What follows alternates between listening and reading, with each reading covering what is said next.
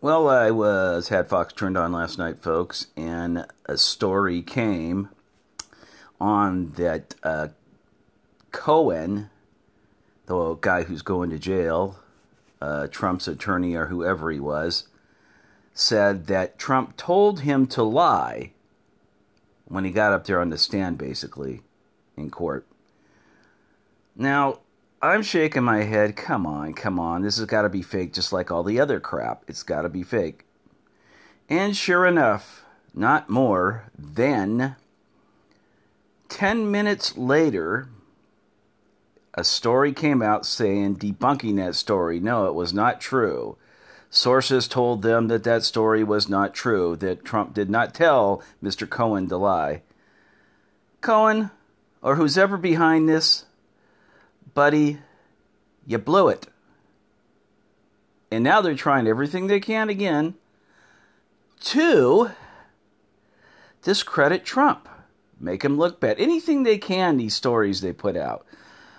Well, the president is going to be speaking soon about whether if he's made a deal or not with the Dems to open up the government again and what he wants. I believe that's what the speech is going to be. And I'll comment from there. But please, come on. Trump told Cohen to lie. Give me a break.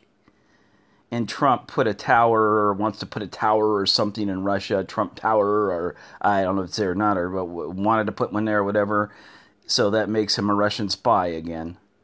That doesn't mean nothing. Lots of people have interests all over the world, from this country, other countries, and putting business up in Russia or whatever.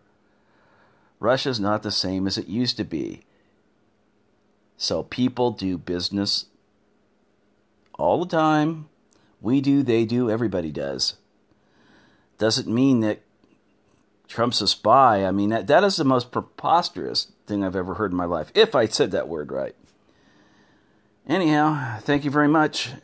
And just to remind you that this episode is brought to you by Anchor Radio. Anchor.com.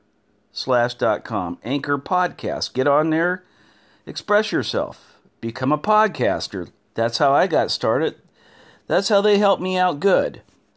Go anchor.fm, anchor.fm, and just follow the thing and go in from there and set yourself up. Start making podcasts. I thank you very much. Have a nice rest of your weekend.